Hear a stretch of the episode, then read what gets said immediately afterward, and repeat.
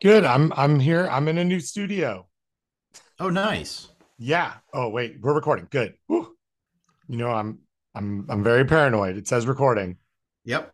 I'm not logged in, and I can't change that because uh, this is the uh, North Carolina state lockdown. Oh, it's crazy. but it's okay. And I am now um even bec- even more because of that. I am now recording on a on my laptop because my desktop, which like signs in through the VPN, is laggy when recording some audio on it through the Huh. yeah through the through the Zoom. So we're good. We're Huh. good here. It all. It's all working. We're you know sometimes Don there's a there's a straight tube between our two computers, and sometimes it's a tube with a loop. Um, and uh, it's a tube with uh like uh like a roundabout, a roundabout tube, where where there's other um I think there's other podcasts that are like uh at the yield sign in that uh in the roundabout, and it just oh, it's a traffic circle. I know what that is. yeah, it's a traffic circle. That's what I meant. A roundabout. Is that uh Yeah. is that, is that what you call them in in New well, Jersey? in New Jersey, we call them traffic circles. But Oh. yes, I know what you mean. Yeah, yeah. So uh so anyway, I think but I think I got it all uh I got it all figured out. Um and uh and yeah, and it's I am I am coming to you from a brand new room. Well, not I mean it's not a brand new room that I've just constructed, but I moved all my stuff into a new room. Oh, wait. It, this is at your work or at No. your home? At my home, at my home. Not like I'm not Oh. moving out or anything like that. But I I now I now have um two two children who are no longer sharing a room, which meant one of them needed another room, which is where my old office, my former office. Oh, so this is not this Yeah. is not a promotion for you. This is a demotion. So it's funny. I I think on paper it looks like a demotion, but I will say in practicality, it is a promotion. So so here it- there's there's a little more. Um, so this I'm now in the guest room. Um, oh, oh, oh! So you you didn't get demoted, but what that means is that any guests are just out of luck. right. Well, during podcast recording. Oh, Um, oh, okay. So it's a guest room slash podcast studio. Yeah, yeah. So I've got Don. If I if if if our conversation gets real heavy and I need to lay down on a bed, I can do you got so. one. I got one right here. Um, if I it, well, I have gone from, and so this is where it, maybe maybe it's a lateral move because I, I've gone from one um one window to two windows. I now have a proverbial corner office here. I Oh, mean, we're wow. like a like a CEO kind of office um, with a bed and and Don for real, an executive bathroom. Oh, Yeah. See, this is what you've been angling for the whole time. the whole time. I didn't even I didn't know.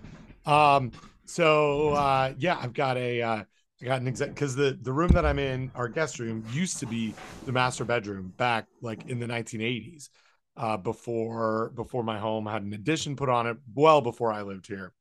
And uh so so I've got I, I've got a guest room. Really, what's happened here is our guest room now is a podcast studio in as part of it. We have upgraded the guest room. Um yeah, because you know, I mean, if you have a guest like that needs to do a podcast, yeah they're they're all set up. they're set up. Uh we got dual monitors in here. We've got a we got a mic stand. We've got uh sometimes for my my professional um tv things uh as as we do i've got a ring light in here too just so i got good lighting. And i've got two windows. Like i mean it i i it sounded like a demotion because i no longer have a bespoke office but it is i think functionally it's a it's, i'm in a better spot i i And are you gonna are you gonna move all of your accoutrement, your hockey sticks, Oh. um, your photos? they've been moved i mean don Oh, the nice. transition has happened um my Hey. my poster um the my Clerks poster is here uh that is signed by kevin smith and it says uh, just because they serve you doesn't mean they like you which is i mean one of i guess like a life lesson um my uh yeah my hockey sticks are here my my pictures of of hockey people um and the um right behind me i can see um the patent uh submission drawings for hockey pucks and hockey state skates and hockey sticks which also were part of that room. So yeah, the, my my records are here. Um, I, I For your phonograph? for my phonograph. What I what I have been doing because you know I'm all about Room and my goal is to be on Room Rater. uh-huh. Um, I now have three what I think are cool records that are out here, like you can see in my Zoom background. There's oh, cool. yeah, like I've got you. You get. I mean, if you're if you're paying attention and you know what they are, you would see over my shoulder the Clash London Calling record, uh, the Beastie Boys Paul's Boutique record, and then a uh, White Stripes um, uh, live album from from Canada. So so I feel like Wow. I've I've really I've put a lot of thought into my new my new digs here. I think I think so. Hey, so one thing I want to make sure that you've also put thought into Uh-huh, is to uh-huh. make sure that you're on your super secret private um, internet. Oh well, I am, but is it has it been laggy? Am I roboty? You're you're a little you're a little robotic, but it's it's probably fine since you're recording on your end. Yes. Right? Yeah, and you fo- Or sound are you- fine here. Okay. Yeah. Yeah. So well, hopefully that hopefully that all works out. I I have been so I I have two things I'm going to talk to you about. One of them is I got my super secret internet, but every once in a while, um, it gets I don't know what the right term is. Like it it just it gets real slow. It chokes for like Hmm.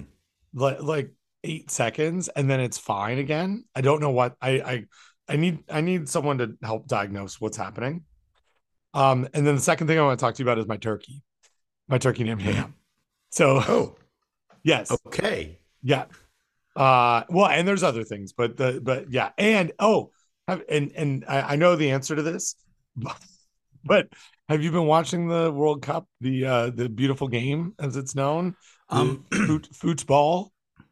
I have I have been watching and listening to the uh, the the the crap show that is the cups in Qatar. So yeah, I have not. I, I don't. I'm not a fan of the footy, as they say. Yeah, yeah. Um, but I do love some uh, hot hot internet takes, and uh, drama. yes, there have been there have been many of them. Oh, yeah, there have been many of them. I, I am um there so I listened to a couple of episodes of um the, there's a crooked media podcast about the World Cup called like World Corrupt World Corrupt. Yeah, yeah, I, I heard about that. They were promoting it on their other podcast, which is so unusual for them. They hardly ever do any any cross Yeah. promotion. We- you know what we need? podcasts. What we you know what we need Don is coffee because I hear that they also are selling coffee. I I th- I might have heard that mentioned once or twice. Yeah, Yes. yeah. Um, anyway, World Corrupt is good, and I my my goal is to listen to it, sort of finish it, um, as the as everything goes. I only listened to the first episode, first two episodes, I guess it was. Um, so uh, but I'm I'm also like I'm a sucker for you know these like a, a, a big big sporting events. Like you you know me, we we're not you you, and I are not new to each other. Um. I like to talk about these things. So so I've now watched um uh I, like in the background a whole bunch of matches yesterday and today. Mhm. And then uh, you know I I I, I also Don because you you exist um just so I can talk to somebody about things. Have I mentioned that I like to take baths? This- Does yes. this come up? Wait, no, this is this is perfect, right? Because because the joke is like I'm your I'm your therapist, right? Yeah. And you have an actual bed you can lie down on now. I get right now. Yeah, yeah. So, um, so today I I came home. Uh, I, I did this. Uh, I went to a, a cool class um as a as a guest today on campus. It was all about like social justice, and one of my like fantastic uh, colleagues runs uh, Maru Gonzalez, and um and she invited me to come sort of observe because they were talking about cool stuff. Students were putting together like this is the, the coolest part, Don. They were making um the class is all about story storytelling and social social justice. And Oh, so some awesome. yeah, and some of the, these are their like sort of culminating projects. So um people made podcasts and like produced Oh, very cool podcasts and then they played them for us like excerpts of them. One oh, student nice. made a documentary, Don. Like, I I can't share with you how like how wildly cool it was to watch what looked like a very professional documentary. um for 15 minutes. Yeah. Anyway, so um I uh, did that this morning and then I came home uh because my parents are going to come visit us for Thanksgiving. They should arrive here in the next but maybe as we uh, as we finish the uh um the podcast recording today, they might they might arrive. Um Mhm.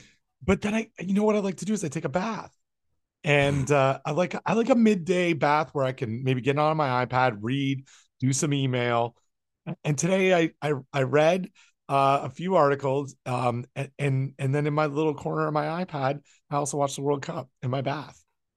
So oh, that's cool. it is cool. Anyway, so I watched some. I'm watching uh World Cup. The uh, uh Team Canada's in the World Cup for the first time in in what as long as I can remember. Like I think it was 1984 or 1986 or something. The last time they were in the World Cup, so it's a big deal for for Canadians who follow. Um, Oh yeah, big deal. and stuff. So, um, yeah. So anyway, I'm got. But other than that, like I'm always prepared. I always try to be prepared to talk to you about things that I'm like media that I'm consuming, and and I, I I've been, I I'm very boring right now. Where I've been watching hockey, coaching hockey, and and watching the World Cup. Like I don't I don't I've no I got no shows to, to share with you. I, I've got I really have nothing else um that that's going on in my in my media consumption world. So I I, I kind of apologize. Oh no, it's okay. I mean, you know, this is nominally a podcast about food safety, so Right, right. Well, um, Jack is H is probably really happy if he still listens because we're gonna we're gonna we're gonna get out of this non-food safety stuff and get to the stuff that he likes. get to the good stuff. So, well, I want to talk about Thanksgiving a little bit, if that's okay. Would you do you have what are your what are your thoughts on on uh, on, Do, on do you want to talk about Canadian Thanksgiving, which is long since over, or do you want to talk about the upcoming um, American Thanksgiving? I would like to talk about the upcoming American Thanksgiving, which is which is upon us, which is um right right here right now. And I'd like to talk to you about a 27.2 pound turkey that I currently have. oh, is that a turkey named Ham? Is a turkey named Ham. And Is he still alive? Is he out there with the chickens? he's not. He he has been Oh. um He's Yeah. an ex-turkey. He's an ex. He's an ex. What? What? What did Hey. he become? I guess he's poultry now. He's not. poultry. Uh, he's. He's. Well, is that right? Now, wait a minute. Now, this this is fascinating. Like what? Like Yeah. ca- like cattle and beef and chicken and poultry. It's like it's French and it's English and it has to do with which one's alive and which one's dead. I don't. I don't remember all of the complexities of it. But anyway. think that Yeah. poultry are the birds. Okay. Yeah. Uh, according to Wikipedia, poultry are domesticated birds kept by humans for their eggs, their meat, or their feathers. So But like there's we don't we don't talk about like you're gonna eat a, a you're gonna eat a piece of cattle right right, you're gonna right. eat, you're gonna eat you're gonna eat beef right which is Yes. French is both I, there's something there's I'll, I'll I'll Google around and see if I can find it there's something about the why we call the, The live animal versus the dead animal a different name and and the and it has to do with yeah it has to do with has- anyway has to do with the French. the the the, the English language Yeah. Well, okay. So I've got it. So I've got a turkey named Ham, um, which I'm sure we talked about on some previous episode, right? Like you knew that I have a live. Yeah, I think we we talked about this. So I, I have a friend who Yeah. raised turkeys, um, and and now I've I've acquired the turkey named Ham in a frozen form, a processed turkey. And and um when when my friend Megan said, um, would you like a turkey? I said, absolutely. This well, I, I even suggested to her that I would love one of these turkeys that are her um her kids raised for the state fair. This is an award-winning turkey, uh, came second place. Um, and uh and it's a large turkey, Don. Um, I I didn't realize what I was getting into, and so here are two things that I'm dealing with right now. One is the ham, um, and like a marine, I, I believe you're always a turkey, right? There's no, it's not formally a turkey. Um, but ham, yeah. Oh, so is- I did. I did find. Oh. I did find a very good article um, called "Why It's Called Beef When It Is from Cows," and I misremembered. So, uh, so, so, uh, beef, beef is different, and and pig is different because we we the animal is pig and we eat pork, right? Yes. Um, and that is because of the French. And so we'll link to an article from um, Spoon University, which is a great name for a website. Spoon University. Perfect. Uh, so uh 27 pound turkey that is frozen, and I need to have it thawed to go into the oven on Thursday. Um, I currently have, and I will, we will be using this for show art probably. I currently have the turkey. Well, a couple of things. One is the turkey is packaged with some overwrap and in a uh in a uh, just a, a plastic uh trash bag, like a white kitchen bag. Mhm. It does not have the safe handling instructions on it because it was like custom processed, right? So Oh, it's not like a not like a graded. It went to somewhere someone who is like inspected, but it's not it doesn't meet the requirements. It's not in commerce. My ham the ham the turkey uh, was never in was never in commerce, and uh, so so it doesn't have. Uh, I'm not sure what it's going to look like when I open it up. Uh, I don't know what the Mm. packaging looks like, but it is currently over. It's got overwrap, um, and then a and then this this plastic uh, trash bag. On the side of it is written "Use a thermometer." Um, that my friend Megan wrote. Oh, but not by you. Nope, not by me. Uh, I believe it also says don't eat raw, use a thermometer, which is perfect. Those are safe handling instructions that I can get down with. Um, but here's my here's my challenge, and here's how I'm uh, addressing it. And this really is a food safety talk like discussion.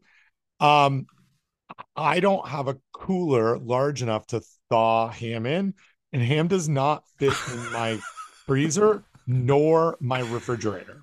This Like- this is this this is going to be a very confusing episode. Why did they name the turkey ham? Who Don? Dude, don't question. It's the greatest. If I, I, I it, it is the I, I don't know, but as soon as I was I really given an option on what turkey I wanted, when ham was pre- presented to me as an option, I said we will be eating ham. We will be eating a turkey named ham. Oh, Right? Um. So right. so the turkey named ham like physically does not fit in my refrigerator because of the um be, because of a shelf issue like where and and I have too many other things in my in my refrigerator to move. We only have one um counter depth refrigerator and I think that that's important because it's a little bit smaller. Um we have one freezer which is uh and I'll see if I can find the model uh for you. You can get a, a better visual on this, but I have a drawer, a freezer drawer. Um and so it's not a side by side um French door, but it's got a, a bottom drawer, not not like a freezer up top, but a freezer on the bottom. Um the ham is too large for both of these. So and ham is currently too large for a cooler.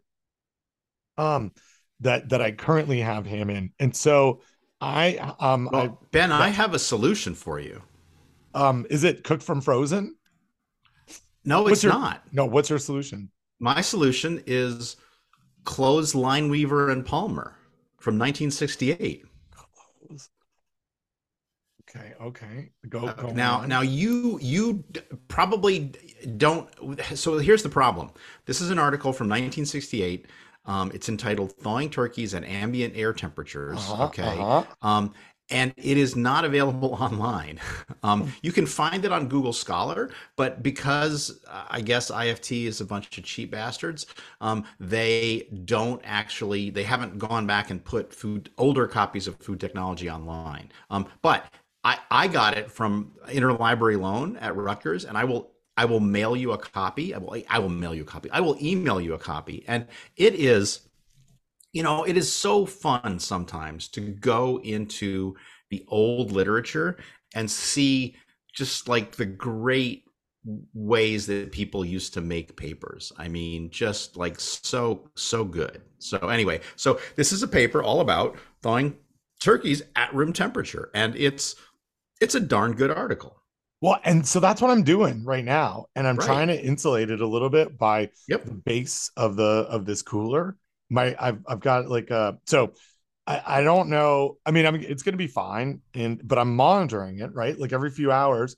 Um, this all this only started just an hour ago, but every my plan is every few hours is to hit it with an IR thermometer to see what the external temperature is, and then move it around. And I do have a larger cooler that I can put it in with some ice if I if I need to.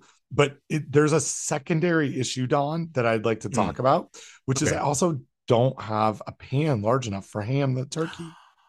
Oh, so what are you gonna do? You gonna cook them over a, a spit, an open I- fire? So, so the, it's it's not nearly that exciting. Um, Okay. I, I may w- we may be roasting a turkey that's a little bit lopsided. Like the base of it may go in. It's it just doesn't quite fully fit. So it wedges on the side of the pan that we have. Okay. Or um and and I, I think uh this has come up in uh in, in other podcasts that we've talked about. I'm I'm just gonna get a larger pan. We just don't have a big pan right now. Yeah. Um yeah. Yeah. Uh, could you could you put two pans together and then maybe uh, put some clever use clever use of aluminum foil to to prevent dripping? Maybe I might be is able to do that, but then Okay. but then he's it's gonna ham the turkey's gonna be over, um, it's gonna be over top of one. Like I- it'll still be lopsided, I think. Like, like, oh, I see what you're saying. Like maybe, yeah, I don't know. I'm worried about the purge that's gonna come out because I think it's gonna be a lot of liquid. That's that's the thing. You gotta gotta drain that purge. draining the purge draining the purge get a bigger bigger pan um anyway this is this has led to quite the amount of discussion. Also let me tell you that 20 a 27 pound turkey is maybe the largest turkey i've ever held. Um and i was it's definitely the largest turkey i've ever roasted. We are usually in the 18 to 20 pound range. We love we like a lot of turkey. And i thought how much bigger can a 27 pound turkey be than 20 pounds? Seven. Seven is the, the answer, answer. is seven. The answer is seven, and seven has a, a, a I would say a big impact on the circumference of of ham the turkey. Um, it's just so much you bigger. wouldn't, you wouldn't think so, though, I right? did- Because I'm right. You know, you wouldn't think so. So um, so but I'm I'm like I, I feel like we're gonna have to we'll roast ham much lo- longer than we would normally roast a turkey. Uh, this ham bit I do love a good roast ham. a roast ham yeah but it, you know someone who's coming over on thanksgiving who's expecting to actually have ham the the the pork product not the pig product but the pork product will be sorely disappointed when ham when they discover that ham is a turkey. Um so but anyway this is a whole like th- we're, we're in new territory here. I mean largest turkey i've ever had. Um thawing it normally i would thaw it. Well often i'll buy a fresh turkey. If i have a frozen turkey i would normally thaw it in the refrigerator for a few days. Um or i would have and we've done this before where we've bought purchased a butterball or harris teeter brand or food lion brand you know saying shout outs to all my friends who work at all those companies. I'm, I'm an equal opportunist uh, turkey purchaser. Um I, if i if i am gonna buy a frozen turkey i will often have a pre-stuffed frozen turkey and I'll just cook it from frozen as per our friend um O Pete Snyder. Uh but yeah, we're in I I I'm I will I will document this. I will update people on the progression. I think I'm going to make this uh a, a little bit of a Instagram thing. Mhm. Um and so uh when this episode comes out people can go back and listen to it. Um but yeah, I mean I got a I got a really large turkey that that is I, I'm I have to manage food safety differently than I have in the past. Yeah. Well, you know, the other thing you could do is check out a podcast um, uh, uh, entitled "Thawing Poultry at Room Temperature." Oh gosh, a podcast called "Thawing Poultry." well, that's the episode. the The podcast itself is called "Risky or Not." Oh, you may oh. be familiar with it. Yeah, yeah. Oh, I'm familiar with that one. Um, Go back and listen to that episode. well, There's probably some good advice. I think I said not risky, but it's got. We both said not risky. Yeah. Yeah. But there's like a, it, it, there's extra management. That's all I'm saying here. Oh yeah, no, no, it's not. Yeah, it's not like you set it and forget it, as the kids say. You Yeah. know, you have to. It's it's active managerial control. active managerial control. Betty Crocker apparently says safely thaw thaw frozen turkey and and um eh, safely thaw frozen chicken and turkey, uncooked and cooked in three ways. What do you think those three ways are, Don? Had uh, tell me the, what's, what's the question again? Um, if you were to guess how Betty Crocker, not the person but the company, would suggest you thaw frozen chicken and turkey in three Oh, different ways, what would those three ways be? In the fridge would be one. In the Yes. microwave would be two. Yes. And then in uh, water, warm water, cold water, wa- Yes. some sort of water. sink or deep pan of cold wa- cold water. Okay. Yeah. Allow 30 minutes per pound to thaw. Don. Hmm. So so that's a lot for me on 27 pounds. Yeah, that's uh that's not a day, but that's No. half a day. It's a half a day. So anyway, we're gonna we're gonna see how this all rolls out. Um, and uh, and yeah, but th- like I thought about this because oh, also Betty Crocker says Don, um, never, and this is bold, thaw meat at room temperature on the counter, and that that that's the only part that's at bold. Um, the other part is as bacteria can multiply rapidly, leading to potential food poisoning. Don't refreeze thawed chicken or turkey. I don't agree with either of those comments. No, and, and I, I would suggest that that Betty uh, take a take a gander at uh, um, what's her name, Line Weaver, and the other guy. Klose, Klose, Line Weaver, and uh, it, it sounds like a um like a law firm. or well and i think and i think this has come up before every time i talk about this paper. Um i think lineweaver is the lineweaver from uh, lineweaver burk. I'm oh. pretty sure. What is lineweaver burk? I you don't, don't know, what, what lineweaver burk is? Don't you have a degree in something no. related to biochemistry? No not at all. Molecular biology. Okay okay it's a graphical well, representation of enzyme kinetics. Huh. Yeah. There you go Lineweaver. It's, it's, and I'm pretty sure that the Lineweaver from Lineweaver Burk is is the Lineweaver of that same article. Hans Lineweaver and Dean Burk in 1934.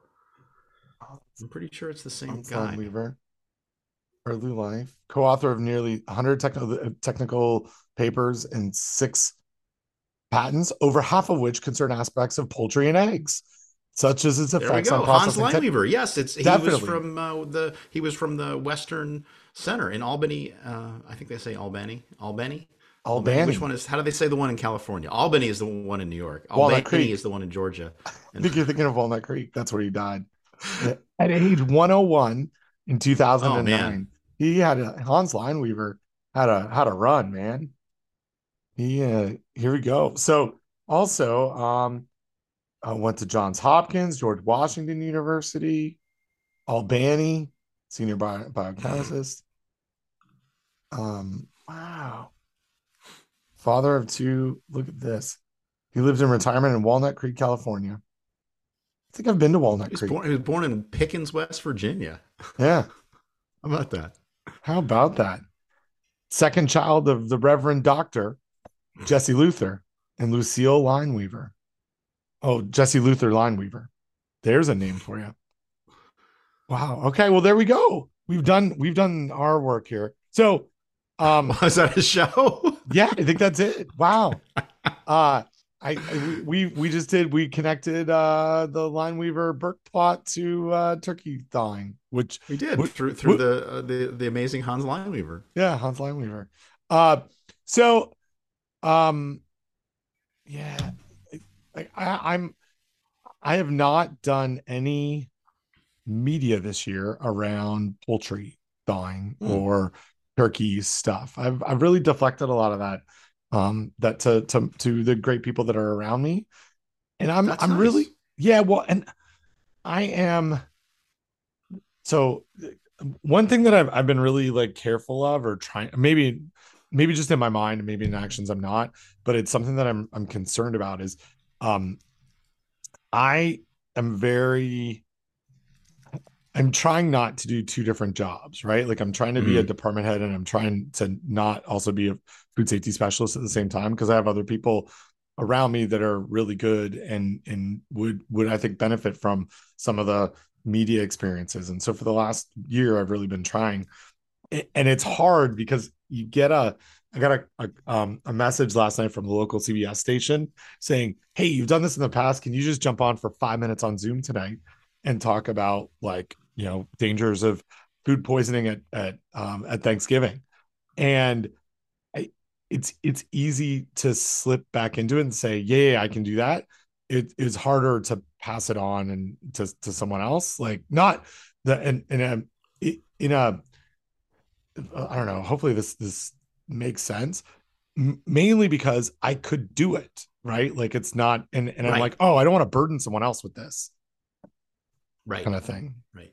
Yeah no i i totally like it, number one it's something that you can do.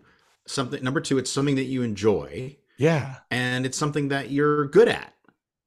Right? And so yeah. why wouldn't you do it? Except that the problem is you know that uh you know it's not um uh, it's it's it's it's not helpful to you because what you're trying to do, we're trying to grow as a person, Ben.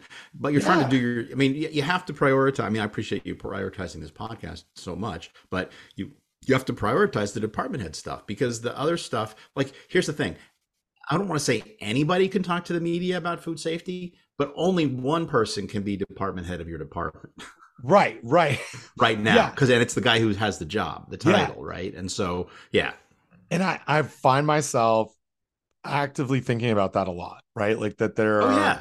It, and, and it's, and, and, and there's, I, I want to, I want the people who, um, who are in my department to, to see, like, I don't want someone to say, oh man, he didn't, he didn't approve my travel reimbursement. Cause that's like one of the things I have to do because he was on CBS 17.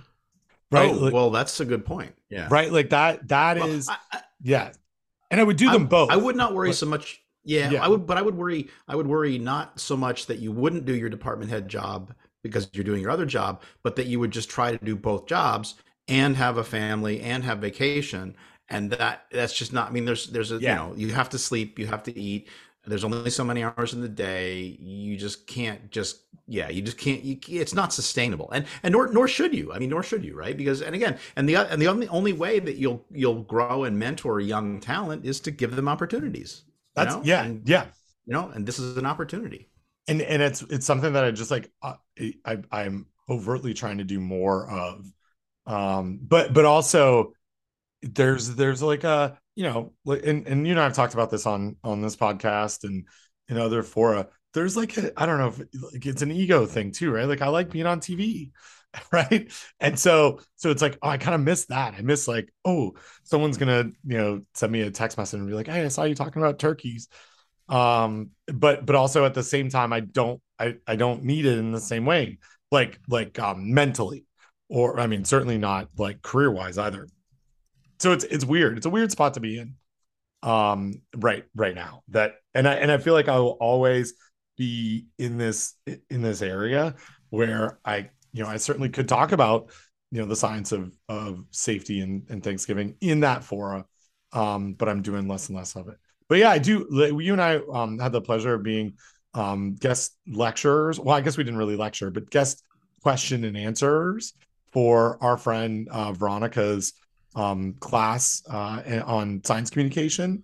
Yes. And yeah, and and it, we, I mean, we uh, talked a little bit about this, right? Like about how um, this uh, this podcast and our other podcasts are the the things that I prioritized because I don't want to let go of some of the food safety things, right? Like, right. like, and, and this is one where not you know where I don't. It's it would be not the same show if you replace me with someone, right? Oh like, no, you know what I mean? Like it would be. This is one yeah. where it's like I kind of like I I can do I it. I don't. Well, I, the, I don't know yeah. who I would replace you with because right. I'm honestly. I mean, I hate to be hate to sound all maudlin, but I think if I couldn't do the show with you, Ben, I wouldn't want to do the show. Now that said, not that I wouldn't do another show, right? Yeah. Right, but right. I would this this show is and you know and I have listened to some podcasts that have had a you know people rotate in and out and I, I'm stuck with them even though none of the original hosts were left because I sort of like the show and I like the tone and what they're going for. But yeah, it's not uh you know, I mean, yeah. So anyway, I'm, I'm not to get I'm, too maudlin, like I said. I couldn't no. do I I don't think I would do either of the shows without you. And I'm right there with you because I I would not do either of the shows without you either. And um yeah, so anyway, like th- that's one where I wouldn't, you know, it, um I don't want to like give it up because someone else can't do it, right? Like someone else right. can do a different podcast um, but yeah. So so anyway, it's uh um yeah, it's weird, you know, and I, I feel really good now um about shutting things down over the you know this is this is my last like official thing that I'm going to do food safety wise other than take pictures of ham the turkey um for right. my Instagram over the next few days and walk away for for a couple of days from both like from both of my jobs that I'm trying to only do one of right? Like I'm not going right. to do any food safety things and I'm not going to do any department head things. And, and it's, um, I, I, you know, and that would not be the way that I would have typically operated in the past either. Like I, I very much would jump in and if someone wanted to talk to someone on Thanksgiving day about food safety, it's like, yeah, I'm, I'm in. Let you know, mm. let me get on, let me get on and talk to you. um, or or I do a bunch of social media stuff. Um, but I'm not going to do that now, like this year, because um, I want to. I, I, want a little break. I was. I'm tired, yeah, no. Don. Yeah, well, no, and you and you know you're working really hard as a department head, and honestly, that's that should. I mean, if it was you know if it was me, I would say that's that would be my priority, right? So I, I don't think there's any. Yeah, I think that's a perfectly legitimate, uh, uh, perfectly legitimate choice. Well, thank you, thank you, I appreciate it. Not that you need my approval. No, but I uh, I appreciate your your insight and feedback and and and uh yeah, and everything you do. Um, thanks. So what's uh yeah so so that's have you been talking to anybody about turkeys names like ham or otherwise? Is it uh, only only you with oh. the ham turkey um, yeah. but no i did i did actually and the whole reason why i knew about that thawing on the counter thing is i did i was and i think you i think this is i thought this was a reporter that you talked to too. Could be. Um it was the person was, was it rachel? Oh rachel. Yeah, yeah. Rachel. Yeah. Yeah so and and so yeah, she talked to you first because apparently yes. even though you're trying to not do media, you had time before I did, which is interesting. well, and this one was so I'll tell you, um, this is uh, Rachel Jackson, who we actually know um, from eatortoss.com. Right, exactly. Yep. Yeah. Yep. And so so this is the, like here's how I kind of make decisions on this stuff. It's like if like if Hannah Raskin, who we had as a guest on this podcast, called me and was like, "Hey, can you do an interview?" I'd be like, "For sure," because it's Hannah because I because like right. I know you and you're you're right. my friend. It's so you you have a pre- existing relationship. Yeah, with. yeah, yeah. Like Ra- Rachel, absolutely, just because we've interacted a bunch on the internet. Um, and you know she's not to like get her scoop, but she's writing an article um for for the Washington Post, and I'm like, yeah, I'll, happy to to chat with you on on stuff. But if it was you know again like CBS 17, I don't know, you know I don't know the anchor there or whatever it is who's calling me up, other than like might have talked for 30 seconds last year, but I don't have a like a relationship with them. Yeah, right, exactly. Yeah. Exactly. Yeah. So that's how I'm choosing, right? It's like kind of it's all it's hard to say no to your friends, right? Like, and that's that's one thing that that um that I value. So oh, like when they asked you to review a manuscript. yeah. Well, I just say yes, just not on time. I still I was I will still do it. It'll just be late. Oh, um, you haven't done it yet? No, no, no. Okay. All right. But uh, That's okay. It, theoretically, if you were asking about a, um, you know, just a, a I, I don't know, if uh, some sort of paper that that you might have asked about or could ask about, theoretically, I've not um uh, reviewed it yet. Okay, well that's okay because uh, you know I, I, you didn't review the first version, and, right? Right. Uh, so if you if you don't review this one, no, I'm also done. I'm also not very reliable uh, on well, certain things. Yeah, you know, yeah, and sometimes that can work to your advantage. Like our good friend Michelle is also reviewing a manuscript for me, and um, um, she um, reviewed it early uh, because she misread or didn't completely read the email, telling her, reminding her that the the the, the deadline was coming up, mm-hmm. Um, and I think she was a little upset that she did it early. Um, but you know, I, she'll probably get over it. She'll get over it. It'll be fine. Um, anyway, so you were talking to Rachel about uh, turkey stuff. And uh, and other things. Was there uh, was there sorry because I just jumped in and told oh, you about yeah. Rachel. Yeah, so let me let me find the message because we and again I don't want to steal her scoop, but, but she's a, she's a great interviewer. Um, yeah, she's awesome. And and and she and she and she also followed up with a eater talk. And I love the fact that she has a website that's not quite risky or not, but it's the same sort of perspective, and it's called Eat or Toss. Yeah, um, I think that's a that's a great name for a website. So yeah, so she we were she was asking about um oil, garlic and oil, right? And yes. she was also asking about cooling, and so uh, we were talking about perfringens, and she was asking some really good questions about like, well, how many people get garlic? You know, because there seems to be a lot of recipes out there advising people about making garlic and oil. Um, you know, how many people get sick with botulism from that? And I could only find in the NORS database, I could only find one, and it was somebody who got botulism from pesto so sort of garlic, garlic and oil, but but sort of not. Um, but then loads of outbreaks from perfringens, right? And again, a lot of those are food service, uh, but some of them are also uh, people's homes. And so I was able to download, you know, a wonderful snapshot of data from the NORS data dashboard and send that to her. Uh, which is cool. We talked about we talked about cooling. I talked we talked about I talked about like what's my advice for people if they have to cool hot foods? Is it okay to cool them on?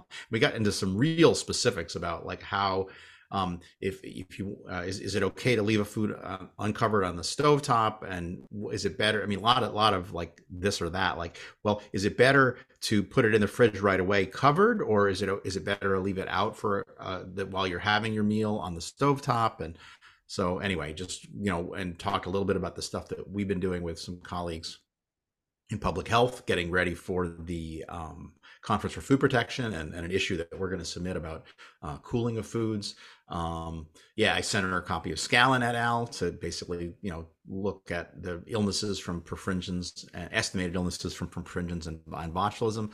Um, oh, and then again, a lot of talk about thawing on the counter, where I, I mentioned and sent her a copy of uh, a Klose Lineweaver and Palmer. Oh, and then she asked me, like I, I've, I've, I've pulled out our our, our famous um, number of three eggs in ten thousand, and she's like, "What's the source for that?" I'm like, "I I think I can probably find it, and lo and behold, I did. So I, it was it's the 2005 risk assessment, and uh, yeah, you can you can you can find that. There's a lot of other numbers out there which are different than that number. Probably many provided by us before we kind of figured out it was actually three in ten thousand. Uh, but uh, but yeah, it's funny because I also talked to her and used the three in ten thousand, and I was like, because I know Don says this, it's three in ten thousand. which is perfect uh, for what what I needed to do. So I'm glad she asked you for the actual um, uh, reference on that. Um, that well, cool, good. Yeah, I'm, I'm looking forward to that. Um, I, I, think that'll be a good a good article, and and I agree with you. I think Rachel does just a great job. She like asks really good questions and and and is cl- like really close enough to what we do to to get the nuance of it as well um, which is which is great. Um, before we leave turkey talk, I got two more things I want I want to highlight to you. One is um, that uh, other turkeys, not named ham, but named um, chocolate and chip, are are coming in are coming to North Carolina, Don, and it's not like a tour.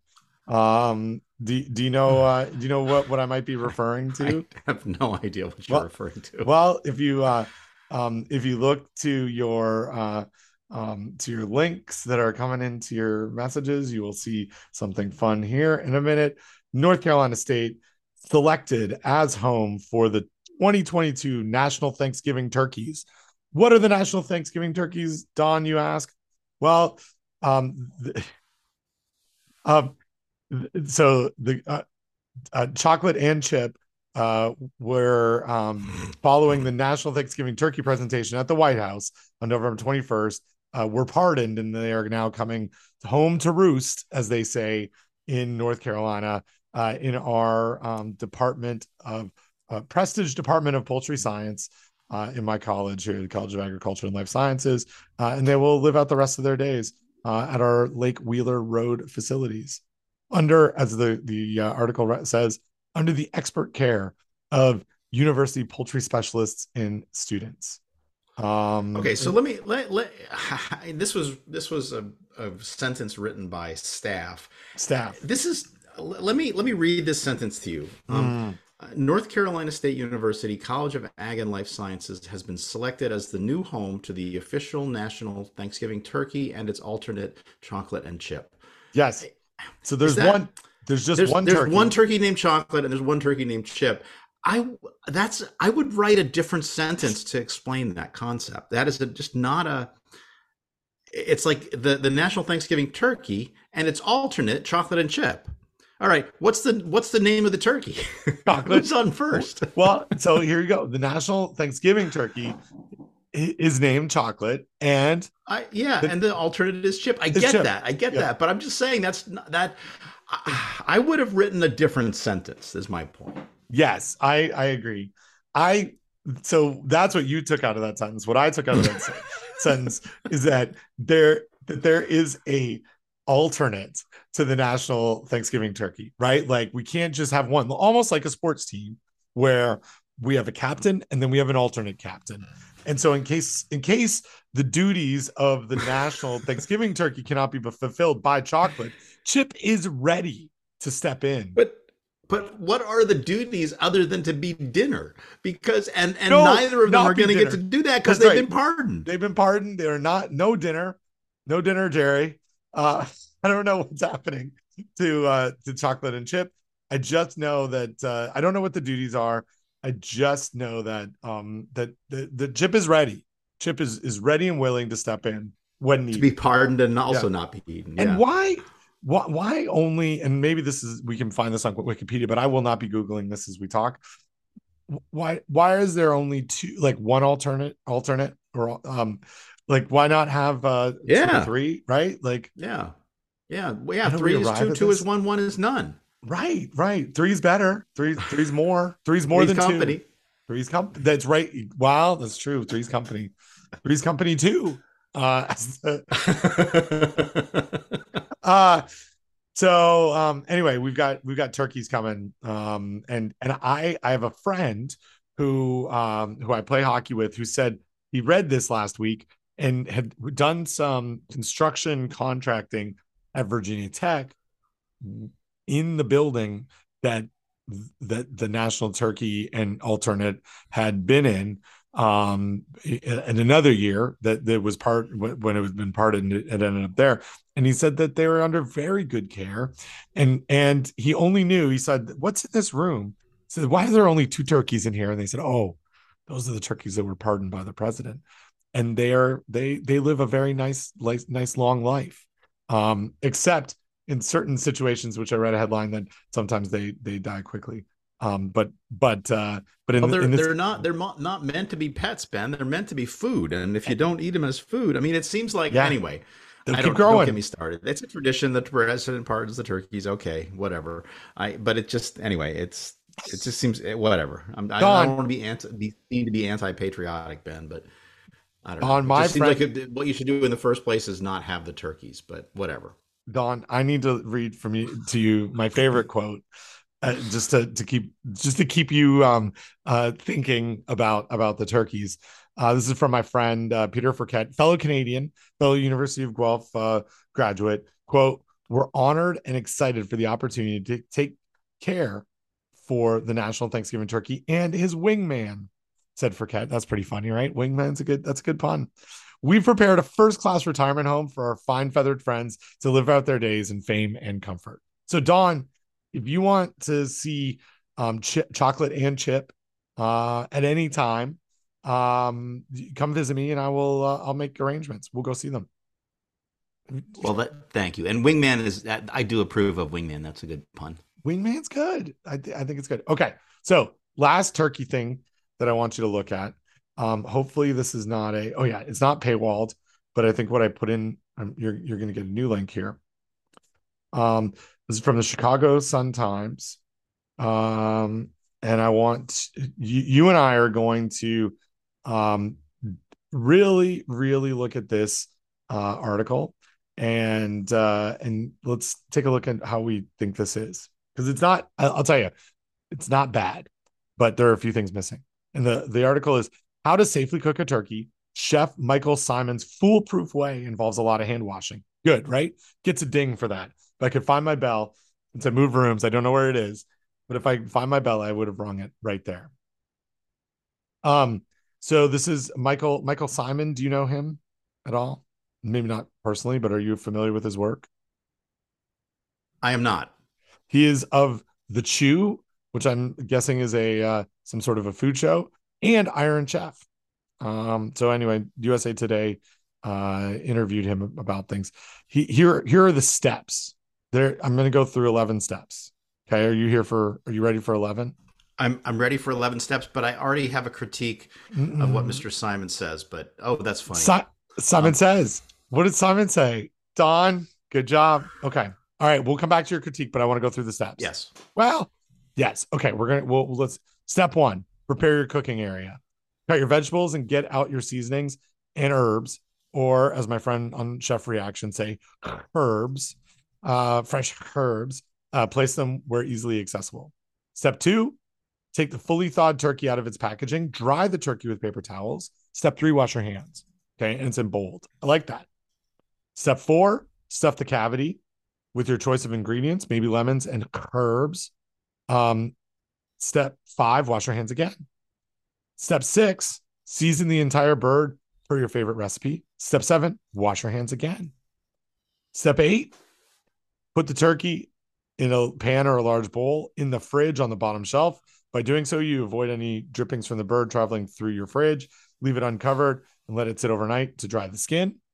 Step nine, pull the turkey out of the fridge and an hour before you have to start cooking. Um, or yeah, pull it out an hour before you have to start cooking. Wash your hands. There's another like bonus hand wash here.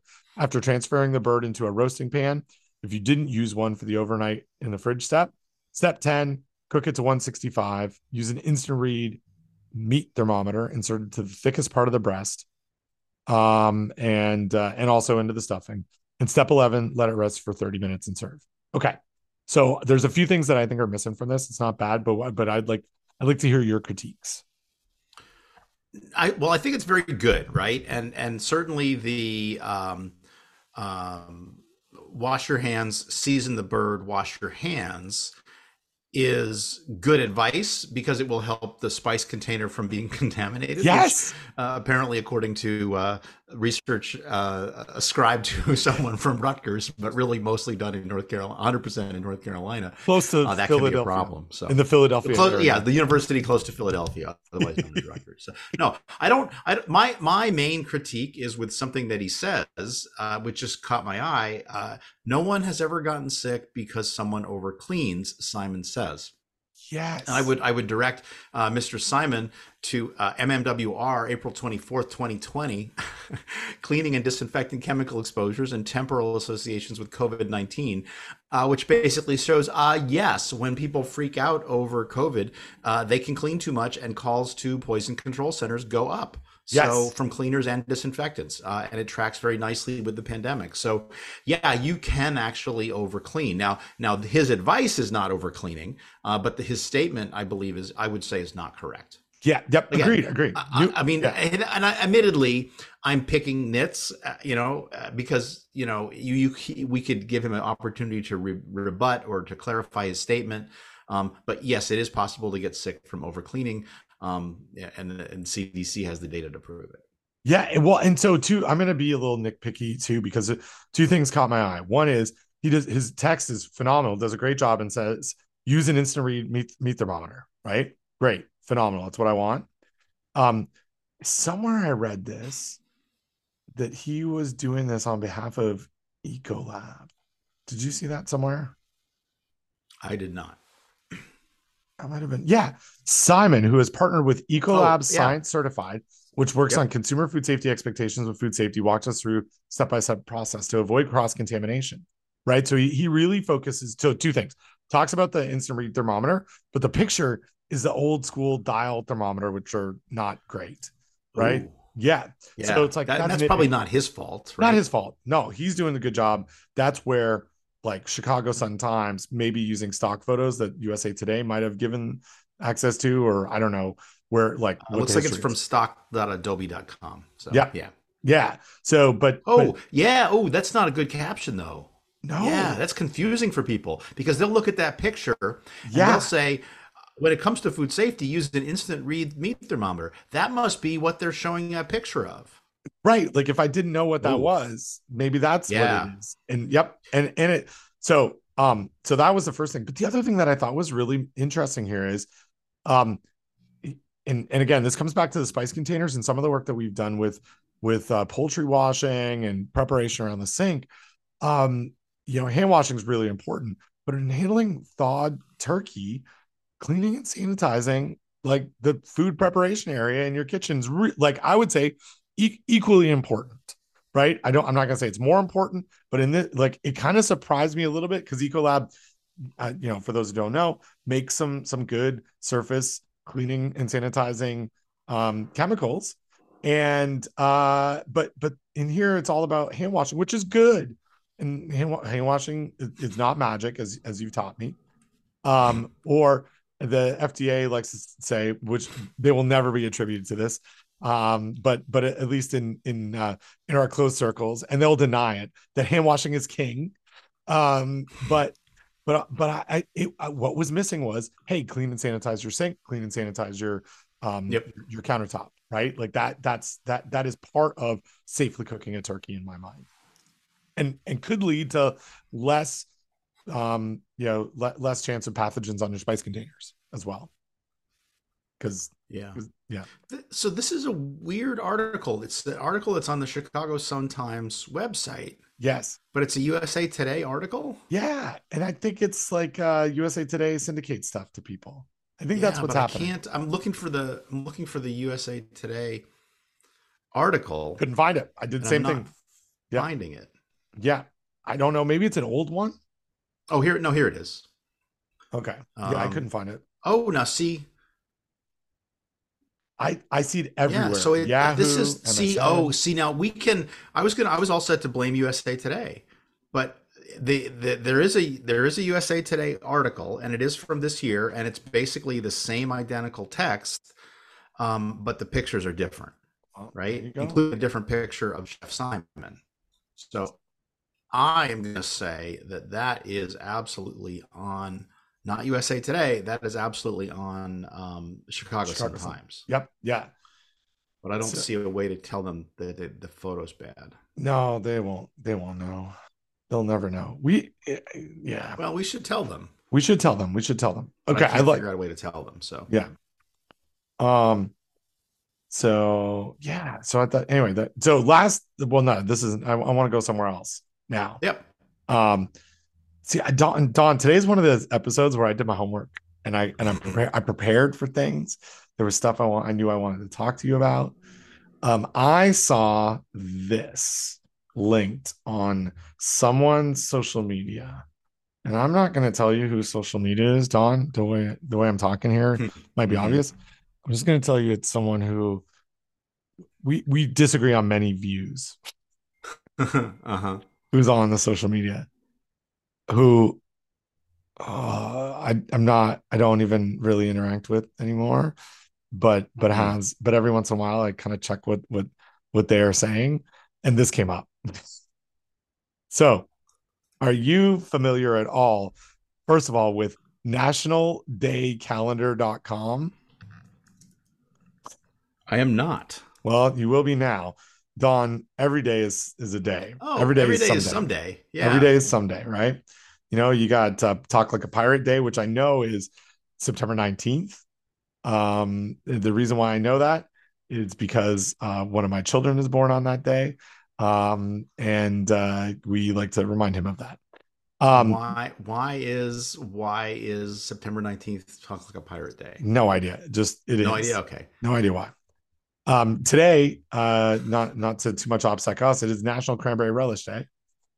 Um, Okay. Yep. So well, I'm not going to click on that. Well, maybe I will. Let's just let's just assume um, it's another seasonal holiday. Um, on November 22nd, make sure you're stocked and ready to go. Uh, hashtag Cranberry Relish Day. Blah blah blah. No no big deal. But a couple of weeks ago was National Clean Out Your Refrigerator Day. Okay. hmm This article, I'm going to give you just a couple of minutes to peruse this. I think is written by a bot. Oh my.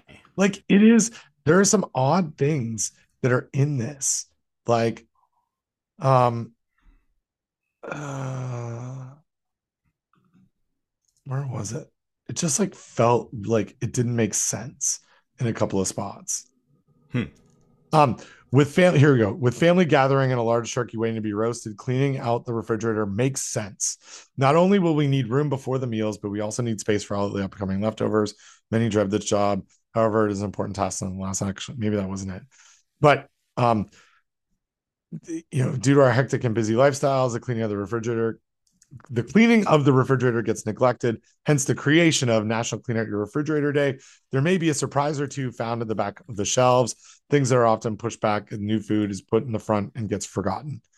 Um, NSF uh, found that meat and vegetable drawers are dirtiest spots. Blah blah blah. So how to observe clean out your refrigerator day, Don, if you're thinking about it.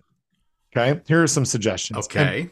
empty each shelf, completely wipe down the inside of the refrigerator, wash drawers and underneath the drawers, throw away all expired food, throw away any moldy food, get rid of anything that you do not use. vacuum condenser coils, vacuum out under the refrigerator, restock shelves and drawers drawers with good food. Enjoy your nice, clean, organized refrigerator.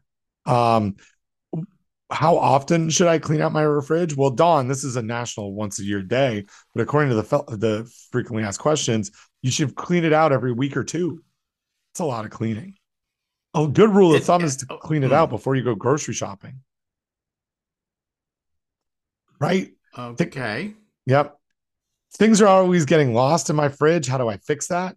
Those items that get shoved to the back are easy to forget. Did you know that many of the shelves today's models slide forward for easy inspection?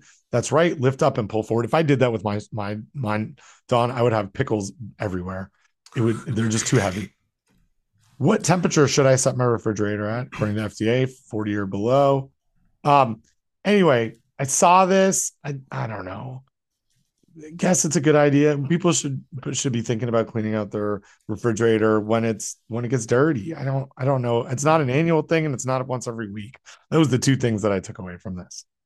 Just yeah, yeah, we we yeah, we clean it out when it gets unmanageable. Um yeah, I'm not. I'm not super worried about people getting sick from having a dirty refrigerator. I, I, think you should clean out your refrigerator, right? And you know, actually, honestly, what happens with us often is we'll forget about something that's in there, and we'll, it'll just start to smell. It's like, okay, well, time to clean out the fridge because we left something in there too long and it's smelly. You know. Yeah. Um. Yeah, I mean, I guess you know it's it's fine. Every every every thing needs a day, I guess. So I'm not opposed to National Clean Out Your Refrigerator Day. Yeah. Um, uh, home economists at Whirlpool Home Appliances um, uh, created National Clean Out Your Refrigerator Day. Okay. Well, thanks. For Appreciate that. it. Yeah. Home economists. We don't call them that anymore. No, we don't. We don't. Um, there's uh, uh here's one more passage.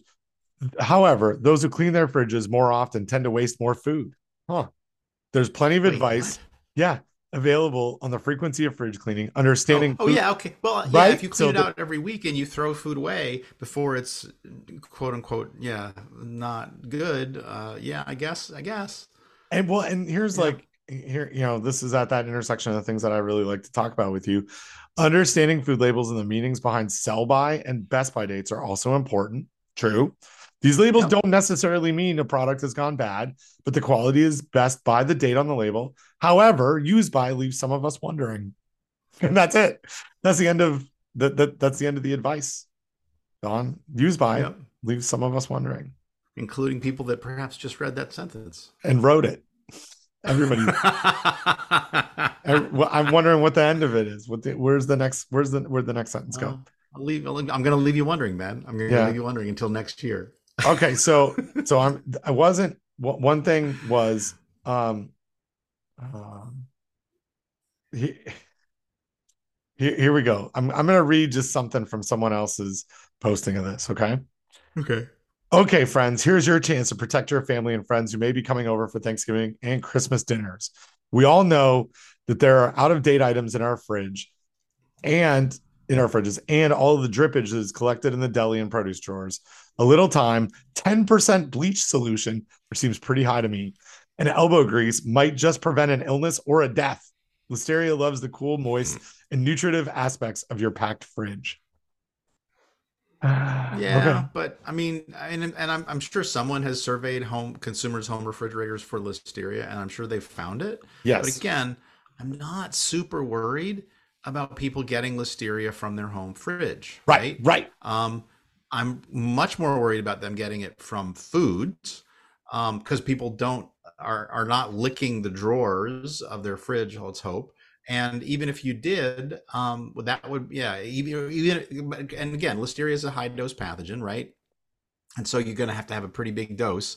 It's going to be hard to get that you know, unless you are, like I said, literally licking the the drawers, which is, you know, which would be gross, right? So yeah, I'm much I'm much more worried about cross contamination from salmonella and E. coli from meats. That's really what I'm worried about in, in terms of safety in the fridge. And I and I, and I mean, it, it is good to tell people what temperature, right? I do like that. That's a good point. Good. People, you know, how would how would people know? Right. right. So, what temperature should I set my refrigerator? Well, and that's see, what temperature should I set my refrigerator? Well, okay, I guess in my fridge it does have a setting, and I can and I know it's set to 37, but I but that it's set to 37. I don't know if it's actually at 37. I don't have a thermometer in my refrigerator, but a better advice would be to get a thermometer for your refrigerator or have a way to check the temperature in your refrigerator. I have a way I could use my tip sensitive digital thermometer, um, uh, you know, to to do that if I wanted if I wanted to. But yeah, I don't know. It's whatever. I guess if you're if you have a website that's called uh, National Hol- National Day Calendar, you got to have content, Ben. right, right. Well, yes. And so I, I just want to like talk about the recommendation of 10%. That's 50, oh, 5,000 ppm. That's too much. Well, that would be much. disinfection. Um, yeah, that's not a good. Yeah, you know, I and I still I have as a goal to someday write a, an intelligent uh, fact sheet where you can plug in like any measure, any units you want, and it'll tell you the chlorine ppm because does people get very confused by all that. I, I someday I, I hope to write something that's consumer facing and friendly that will just let people like, oh, well, what if I mixed a, a a, a pint with a gallon, you know, or what if I mixed a, a penny with a tuppence? Yeah. What would that concentration be, right? And then tell people and try to explain the difference between sanitize and disinfect and and which and which surface, right? Because floors are different than countertops, right? Anyway, it's it, it's a it's a it's kind of a confusing mess out there. Um, and I would like to give people, but I just haven't found the time to do it. But it would be it would be a noble extension effort. So. It would. That would be that would be something that I would read. Yeah. Yeah, and yeah. use right, like you could like plug in and and and and yeah, and, and like and it's confusing though because like household bleach is not necessarily the same as like something else, right? So it, it it is a fair bit of work to go to sort through all this and come up with some clear guidelines, and also like I said, a calculator where you can just you can plug in numbers and it'll tell you ppms or concentrations, etc. Yeah, yeah. Okay, so there, there's National Clean Out Your Your Turkey Day. Celebrate that right after you get your your cranberry relish. Clean, clean out your refrigerator. You can also clean out your turkey. Turn National Clean Out Your Turkey. Oh yeah, Clean Out Your Turkey Which Day. is what you said. That's, that's, what I said. That, I'm sure that's our show title. National Clean Out Your Turkey Day. Uh, ah, um, okay. So um, I I'm I'm sending you a link to something I sent you earlier today that I want to talk about, and it's yes. preprints. So and then and then there's something you want to talk about too. Just a um, little bit. Yeah, but this so so I came across this um from I think probably Ship, our friend on on the internet, who who we know who's our um, public uh, information officer here at NC State, does a lot of science communication, does a lot of work with us in food safety. I think he knows the person who um, created this really cool PowerPoint that was presented at Science Writers 2022 from Tom Ulrich, who's at the Broad Institute of MIT and Harvard. Um, and uh, so, yeah, which is which is kind of cool. Um, and uh, I don't know what that means, but yeah. Anyway, so so I want I I saw this on Twitter and and I, I like I just wanted to talk about it because I think it's it puts it in it's it's an interesting situation that we've encountered over the last couple of years that I didn't even really think about until the pandemic hit and we didn't have a lot of information about SARS-CoV-2. And so so essentially what um what what Tom's slides again I didn't see his um his presentation but I will just read from from his slides. Um the idea is preprints and science communication one PIO's perspective um and this is coming from should, really the question of should a public information officer at a university do promotion of a preprint um, that's that's out there?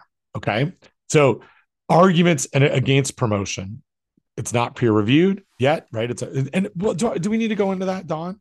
Maybe talk about the difference between preprint and and like a peer reviewed article. I think it's important, maybe. Yeah, it's it's absolutely important, and and we should give some context too. Like like preprints have become especially important during the pandemic, uh, as we were trying to get information out as quickly as possible, right? And so and so the idea of preprints is you you put it out there before you publish it, uh, and then you can theoretically get critiqued uh, by people, and then that would go into the final version that you submit, which then also goes through peer review. Um, I mean, I think the whole the larger issue of peer review and well and the even larger issue of this whole monopoly that the publishers have for publishing publishing science. I mean it's kind of a system that grew out of you know the old olden days where somebody would write a paper and they would mail it to their friends and the friends would give them feedback and that would be peer review. And then it became sort of you know institutionalized and then publishing houses got got hold of our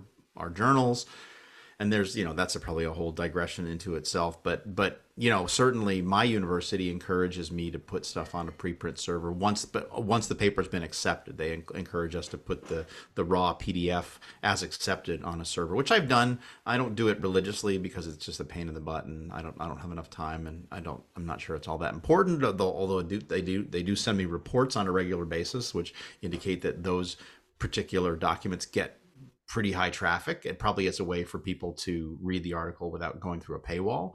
But yeah, I mean, uh, yeah. So preprint. I, I said it was going to be quick, and I've just made it into a whole different thing. No, so apologies good. for that. But uh, but yeah. So um, yeah, I mean, preprints are a fact of life these days, but they haven't been peer reviewed. But I I I mean, it's it's useful, and people and I don't probably use it as much as I should, but I think it's I I, I think it's a good thing and, I think it's and it's and for I think it's it's good that public information officers um, are thinking about this, and I do I do like very much like the presentation. I think Tom gives a very good like nuanced both sides kind of assessment of the situation. So I think I mean I'm I, I think I'm I'm really glad that Tom did this. Yeah, sure. And and it's kind of like you know the the thing that that I, I think he if we'd seen the presentation what what I think he um, it kind of concludes is there is certainly a, a place in our scientific discussion and world for preprints. And and I think your your example of like Rutgers you know saying hey this is accepted that that's something that I I would say that's gone through that's already gone through the peer review right? The preprints that that become maybe problematic are ones that are that are in review or had not even been submitted yet but have like information that's really timely and relevant. And and so i don't know where the um where the oh no i do know where this is. ASAPbio um uh, has a recommendation of you know for quote preprints in the public eye project saying quote in general institutions should avoid the active promotion of research in the media that is not undergone peer review peer review such as that posted as preprints, except, and this is bolded, in rare and exceptional circumstances where the rapid dissemination of information is found to be critical to public health or safety. And so Tom talks about this in early on in the pandemic, you know, something that I I'm like personally familiar with. And I remember when we heard about this, but the there was a um in early in March 2020, actually might have been in February 2020, there was an outbreak of COVID 19 um, at the bi- at Biogen at a mm-hmm. conference, and and that there was this really fantastic paper that came mm-hmm. out that um, that Tom links to uh, on um, sort of highlighting how that outbreak may have led to twenty thousand um, cases in the Boston area just of wow. like modeling, right? So that took a while to go through peer review, but they they felt that it was important to get that information out there right? Because it, it included sort of the one I think the first and most complete early epidemiological modeling aspects of uh, you know of COVID in, in in in somewhat real time. Like that paper came out.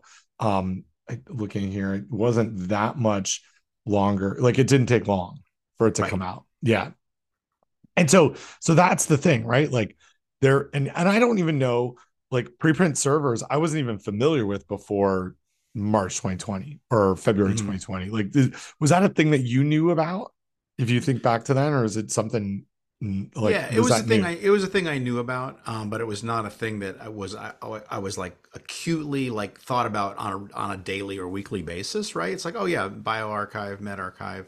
Those are things that I mostly don't pay attention to just because I don't have the time or the bandwidth. I mean, that's bare, it's what I barely all I can do, and I don't even do it very well. Keeping up with the the peer reviewed literature, right? Much right. less the pre peer reviewed literature. So, yeah. And, and what would be a really interesting study, and maybe someone's doing this, is to look at those pre-print servers and compare them to the final papers. Oh yeah, to see what like you know you certainly could do a, a text um you know a quantitative analysis of mm-hmm. of what you know what percentages change but it'd be interesting to see what what it was right the qualitative right. aspect behind that right right as like well. yeah actually look at the track changes and then go in like line by line with somebody who's familiar with the literature of that in that area right or even lit- in general um, and say, okay, right, like th- this is a trivial change, this is a typo, this is a change of substance, this is a you know complete the, the this this sentence disappeared, right?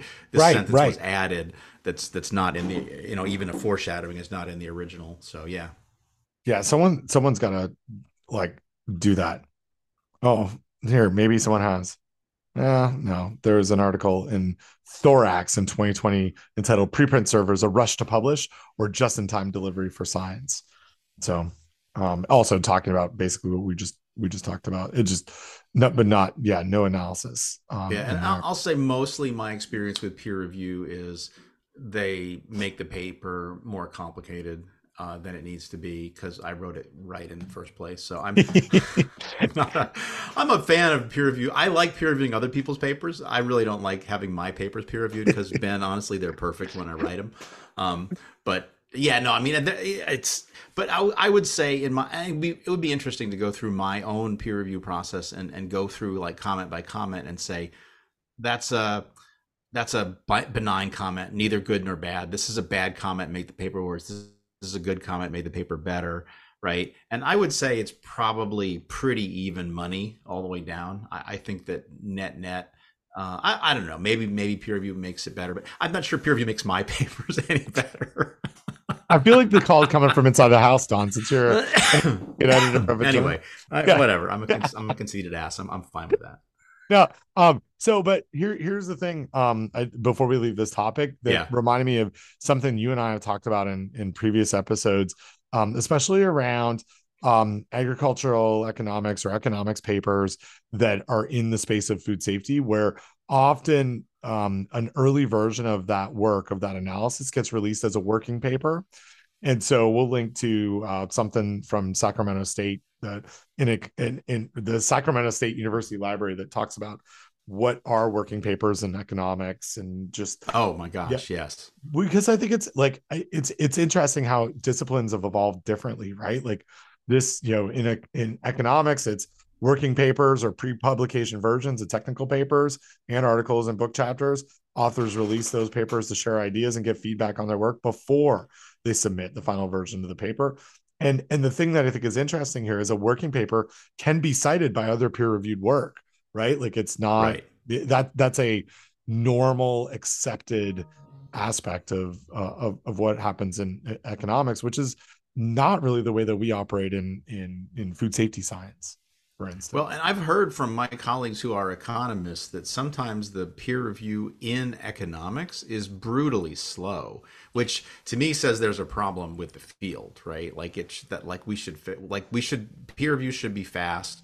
I mean, again, again, this is you know this is a different discussion, but you know, peer review should be fast. People should do it, make it a priority. Uh, we should try not to be jerks when we do it. You know, there's a there's a whole lot. That, well, there's a whole lot that's again, see my earlier comments. I think there's a whole lot that's wrong with scientific publishing. There's a whole lot that's wrong with peer review.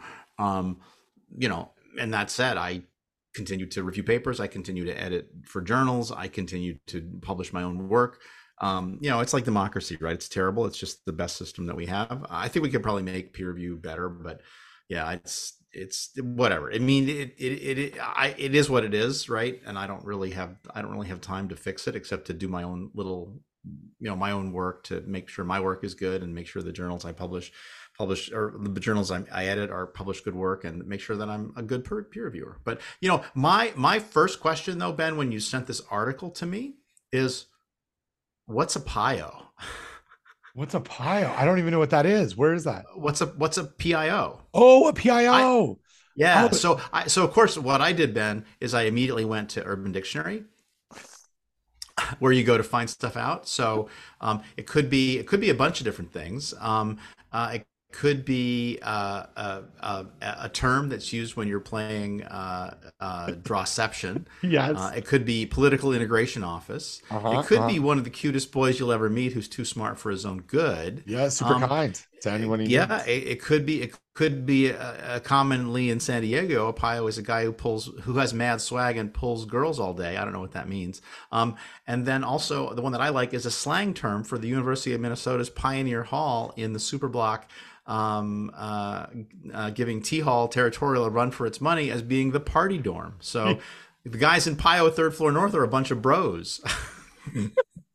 so anyway. Yeah that Urban but, Dictionary always fun for uh, a little bit of uh, insight and knowledge uh, in in Richard Fingers. and that one, that one uh, came from 2020, where you're right, it was pronounced bros. Now they're a bunch of bras. Bras, yeah, they're a bunch, yeah, bra, bra. What up, bra? Um, I get a lot of that uh, in in my interactions with uh, 12, 13, and 14 year old hockey players. There's a lot of a lot of bra. Uh, oh, and speaking of hockey, I just have to say I was we spent some time with my uh, with my uh, my family in upstate New York recently, and spent some time with my brother. And uh, he he was he he he made a he made a reference to chirping um, oh. about in some sort of context, and uh, the only person the other only other person in the room that understood what he was talking about was me. So it felt pretty good. yeah, that, good job, good, excellent, excellent. Yeah, I know what chirping is. Yeah, yeah you know what chirping's all about. So and uh to yeah, the the PIO is the uh, PIO or uh, public information officer. Yes. Um, so which well, honestly I did. It's not the first hit on if you if you don't yeah. go to Urban Dictionary, but you can figure. You, I had to. It's like I, okay, I'm pretty sure I can figure out what this is just from the first page of Google, and I did. Awesome, awesome. Uh, do you? Oh, and also I will say, um, people um, it looks like um, Tom uh, at Scribbler Tom uh, is a, is he's a, he's on Twitter. So uh, he's on the Twitter. You yeah, should follow him before the site uh, shuts down. Yeah, yeah. Um, do you want you want to talk about how colleges and sports betting companies have Caesarized uh, campus Ooh, life? Not really, but I mean, yes, but um, yeah. So this is something that I I sent to you, Ben, and it's yeah. not. I I unlike unlike you, I am not here's the thing, Ben. I subscribe to the New York Times. I subscribe to the Washington Post. I subscribe to the Wall Street Journal. I just don't read them. Um, and I, but because I, because I just I just needed to kind of tune out the world for a little while. Uh, although I'm now back into uh, fully on board with my podcast. And uh, again, I just don't. I just don't. I just find it anyway, it's it's depressing and also just time consuming to keep up with what's going on. But I learned I did not I asked you if you'd heard of this and you had of course yeah. because you're very good about keeping up with your news media. I had not um, until I heard um, the guys from um, uh, one of the podcasts I listened to, Chapo Trap House, uh, talk about it, and I was like, oh my god, this sounds horrible. So basically. The headline is how colleges and sports betting companies Caesarized um, campus life. And it's if you are already depressed about the state of college sports um, and higher education in general, and you want to get more depressed, read this article. It's it's really it's really bad and actually one of the one of the guys from chapo made the the comment how like oh but this is okay but we can't pay college right. athletes right i mean you know it's just like anyway it's it's yeah, it's it, college sports has always depressed me, um, uh, and and it's not gotten any better. And uh, yeah, I, I, worry, I fear, I fear for the future of our institutions uh, that they are just so going for money that they have lost track of their purpose, and that makes me sad. It's it, this is it's a real tough one that I find like I, I'm I'm really conflicted. The, the not not the like athletics and and higher ed institutions in general, right? Because right. I'm, you know, not th- this one. I'm I'm really not very conflicted about at all. Like there's some parts of this, and it's a great. We'll link to this article. Um, it, it was a, a you know, there there were three or four um articles this week uh in the New York Times about gambling and and sports bets and um you know kind of it's an area that a whole bunch of states are getting into. My state um almost passed the the you know legal legal sports betting and um so you know, it's big it's big business. And i listened to a um a podcast and radio show out of toronto that uh and toronto's a, a province in canada that that has just recently um legalized sports betting. And, and it's the the it, i i didn't realize the impact how much sports betting mattered until i listened to this where maybe um i don't know five minutes out of every hour is related to sports lines and betting that i have no interest in i'm not i'm not a sports better. Um, I, I and I, I've you know I've participated in fantasy sports, um, which is not, which is different um i guess. But but like i'm not i'm not out there like looking at the money lines and trying to figure out what kind of betting i want to do. It's not something that entertains me all that much. I like to be a sports fan and that's the conflicting part about this for me because i like to be a college sports fan you know of my my college specifically the one that that pays my uh pays my salary. I like to watch nc state basketball and nc state football. It's fun to be involved and around it but it is it's conflicting because it's like it, it, it it's so much a part of the culture um but it's also like not like it's it's not it, it's i don't know i think it's hard to explain until until you're in a college setting in the us where it's like you know people make their entire plans for years based on that they'll be going to football games you know seven times a year right? Like it's a big part of the cultural fabric of, of North Carolina and other places being part. Yeah. Sure. And, and I don't have a problem with that. And honestly, yeah. I don't have a problem with betting, right? No, yeah. I don't have a problem with, with legal alcohol. I don't have a problem with legalizing marijuana. I think that all of those things should be legal and then that most of the revenue should go back into supporting people who, you know, treatment for alcoholism and treatment for gambling addiction and treatment for drug addiction right? I think i mean i'm in, in favor of people being able to do what they want but but I, th- this is it's weird. this just yeah. seems like chaos right? And and I, you know i don't begrudge people their college sports. Um i really wish that we paid our graduate students and our postdocs and our professors more and we didn't pay our coaches so much right um, it would be nice if we could pay the players um, because they're doing a job just the same as a graduate student yep. is doing a job. As far as I'm concerned, they don't. We don't have to pay them a ton of money, but again, because we have to, we have to maintain this fiction that this is this is you know this is just a, a friendly game you know between rival universities, right? It's not. It's big business. It's big. It's big business. For big business. Yeah. Well, and and there was something in this article. You know, it really focuses on Michigan State um, university and something that basically I'll see if I can find the passage here. Um, essentially that um, you know the uh, because of the pandemic, college sports, college athletic departments were really really in in the hole because they are not you know like they're they're um was it revenue neutral or or what I don't know if that's the right term but but they're not they're not funded by the universities they they um, they utilize tickets and and advertising and merchandise sales to fund the programs. Right, right. Um, and if the and yeah, and basically they were yeah. I mean, they, they, it's mentioned a couple times in the article, um, but during the, and I'll just read from the second quote. Uh, during the pandemic, many universities struggled financially. Michigan State Athletics Department ran a fifteen million dollar, fifteen plus million dollar deficit.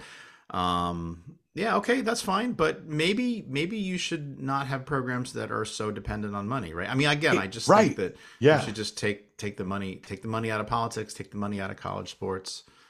You know, honestly, I mean, I again, and this is this is coming from somebody who's not not really a fan of any organized sports whatsoever, but but I'm, I'm not going to begrudge people that fun if that if they find that fun but i i it just seems like it's out of control. It's just rampant yes. camp- capitalism which is which is i am opposed to.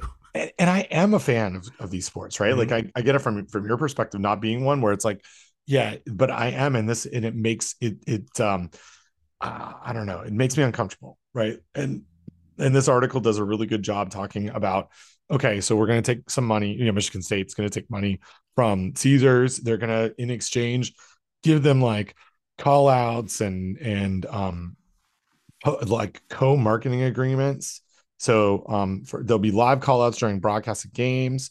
Uh, potential gamblers would be told if they bet $50, they would receive $150 credit to spend at Michigan State's merchandise store, right? Like that's very pro gambling. Uh, you know, obviously it's like there's an incentive here. They would get four seats on the team plane for an away football game and four pre- premium season tickets to all you know football basketball and hockey games.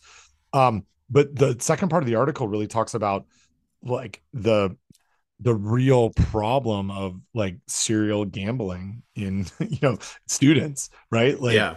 so so it's like man you know I, I don't know. This maybe this is not the right analogy but we don't do a lot of like you know well, I I live in a very uh, former heavy tobacco producing state, Mm, and it's mhm. not like we sell a lot of cigarettes at, Yep. at our at our football games, right? Like you know, Yep. and it so it's yeah, I don't know. It's it it this article. I read it. I ended up reading it like twice. Read it this weekend, then I read it again this morning when you sent it, and I was like, man, it really. There's something about it that just doesn't sit right with me. Yeah. Um, in this, so Yeah, and there's you know this story does a good job. Uh, they interviewed Charlie, a 22 year old student who uh, only wanted his first name to be used, who is splashed into the middle with a photograph. So if anybody actually knows Charlie in real life, they probably know who they're talking about. But anyway, but Charlie, no last name, uh, and he and it's just not not to make fun, but yeah, he's he's he's he's a gambling addict, right? Yeah. And and he and he needs help, and uh, yeah, not.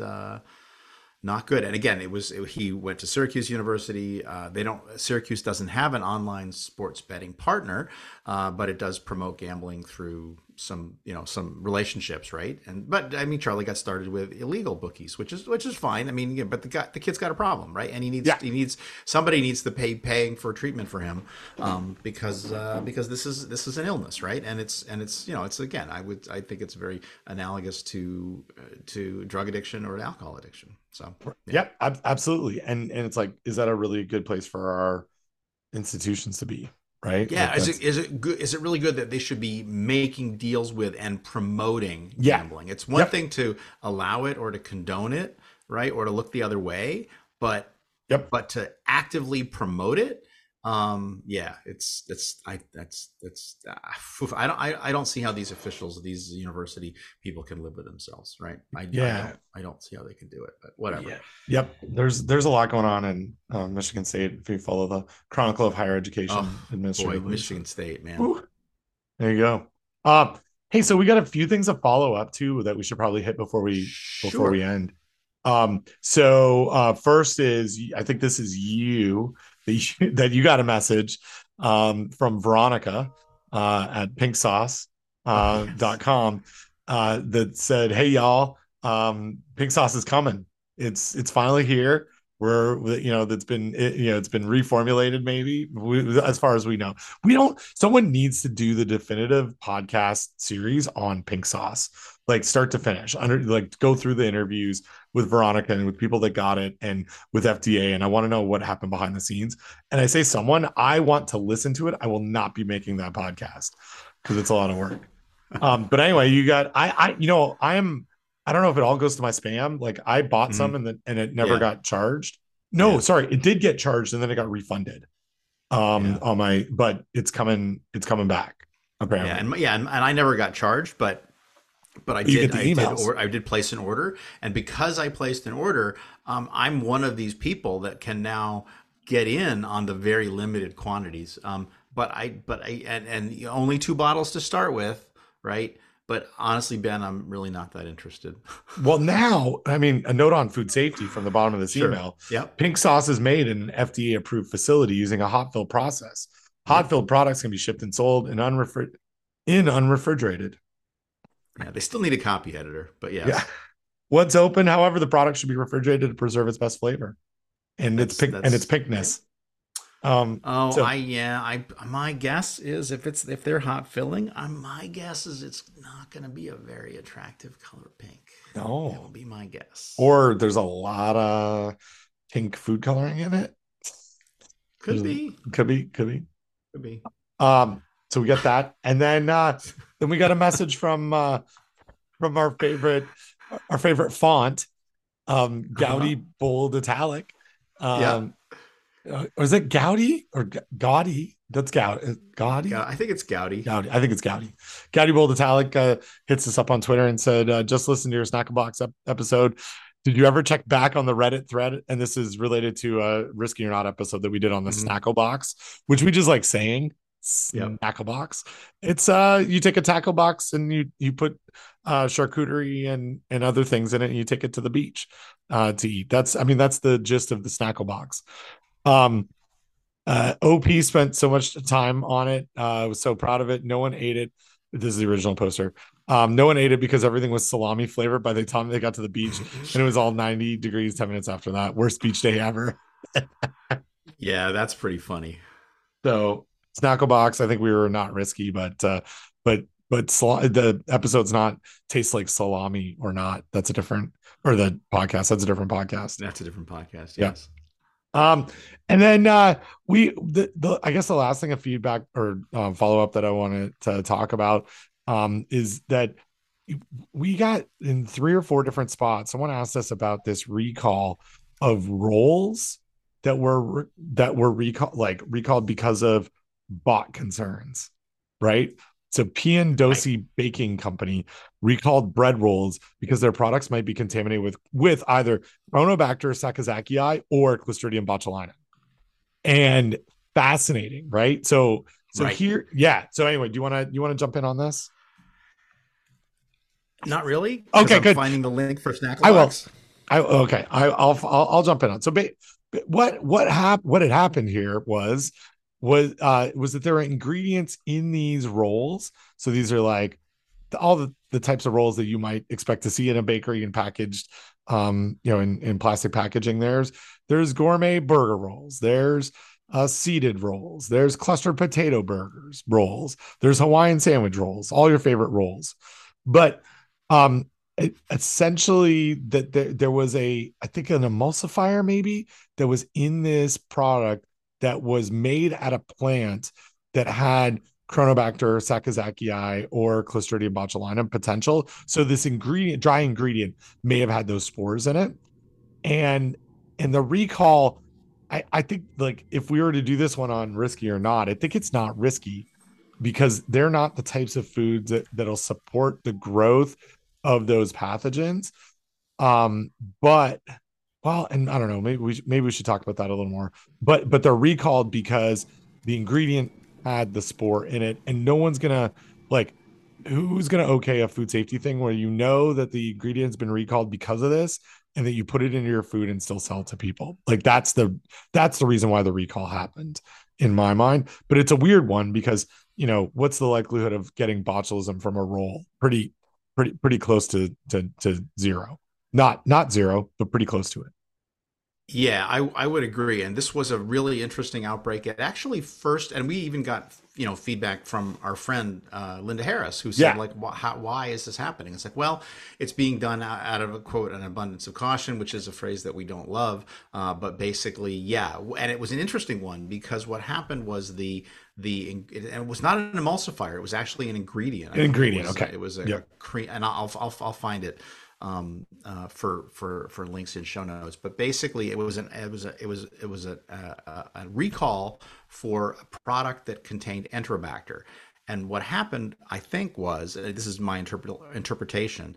Um, they recalled it for Enterobacter, um, but then once FDA saw them do a recall, FDA went in and started looking at their process records. And FDA said, well, yes, you had a problem with Enterobacter, but this process is not sufficient for controlling Clostridium botulinum for a because it was an aseptic product, so it was shelf stable, right? Right. So it was it was basically a low acid food, uh, and FDA came in and said, well, you know what? Um, you can't you you this process is not sufficient for Clostridium botulinum, and so now they're still doing a recall, but now they're re- recalling for Enterobacter and Clostridium botulinum, and apparently this ingredient this product had been used and again it's just knock-on effects. And so so if you if you bake a bunch of product that's with this this this this milk i think was it an oat milk or a, a almond milk or something? Anyway we'll, we'll find it. But but uh, you know you end up uh, having to recall everything because that's how that's how recalls work. So uh, yeah but it was it was definitely a very much a weird one. Yeah. And it, and sort of shows like i don't know that that sometimes we recall things that aren't like not all recalls carry the same amount of risk right? Even though that right. they might be classified the same way. This the, the likelihood of having like cronobacter sakazakii lead to an illness from these rolls is pretty pretty close to not not happening. Same with clostridium botulinum. And I, I think the rolls are really interesting because like inside of that roll if we look at the how fda would look at um, in the food code at least um, you know, uh, uh, TCS foods, time temperature control for safety foods, you might have the right water activity and the right um, pH um, potentially. it, you know, depending because you know if you look in the inside of a loaf of bread, some some of them can can be considered by definition de- definition TCS foods, but you know the Clostridium botulinum issue is only going to happen if they're held under um anaerobic conditions, right? So so they're not. They're like that. You don't you know the, the it it doesn't it doesn't um it's it you know it's just not this would be the most surprising illness that ever happened to me clostridium botulinum for one of these recalled rolls if if they were all consumed because just the environmental factors aren't aren't there it's not the right conditions right and yeah and if you and it might be that the um you know if even if there was bot toxin in the product um baking again we would you wouldn't rely on that right as a control but it probably would you know reduce the reduce the risk. Yeah and, and we that we saw earlier and we'll link to this as well um, brioche style buns recalled in ontario yep. because of microbial contamination and that was back in august right? And and again it's that but it's still it's still not back to the original uh, the original outbreak. So uh, yeah, original yeah, recall. D- d- yeah, the original recall. Oh yeah, no, th- and this is it. All right, so it's so it's it's uh, Lyons Lion Magnus, right? And so um, yeah, and this this is interesting. So the the it's the, the Lion Magnus, and this is reading again from Food Safety News, the Marler Clark uh, sponsored blog. Lion Lyons Magnus recalls its expands its recall of Oatly, Stumptown, and other beverages over microbial contamination. And so uh, this is the expansion of the recall, which took place on August 11th. Um, and the original recall took place earlier in the summer. And the expanded recall was where they brought in Clostridium botulinum um, because, again, probably FDA started looking at their records and said, uh, guys, you need to, uh, you, you have other problems here besides uh, Cronobacter. Yeah, yeah, exactly.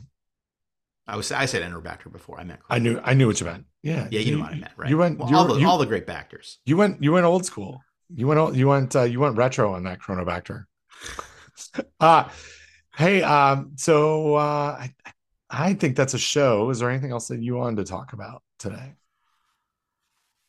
No, I think that's a show. I think you're right. I think it's a show. I, I say that because I think my parents just pulled in the driveway. Oh, nice. So yeah. Um, so I'm, I'm gonna go say say hi to them in a few minutes. But this is uh yeah, I think I, I think we're good. Ha- have a have a good have a good Thanksgiving. I hope you I hope you recharge over it. I'm uh um yeah it's good it's always good to catch up and talk to you. And we haven't done one of these without a guest in a while. And yeah. and we were talking yesterday to to veronica's class. Maybe the spark between us just isn't there anymore.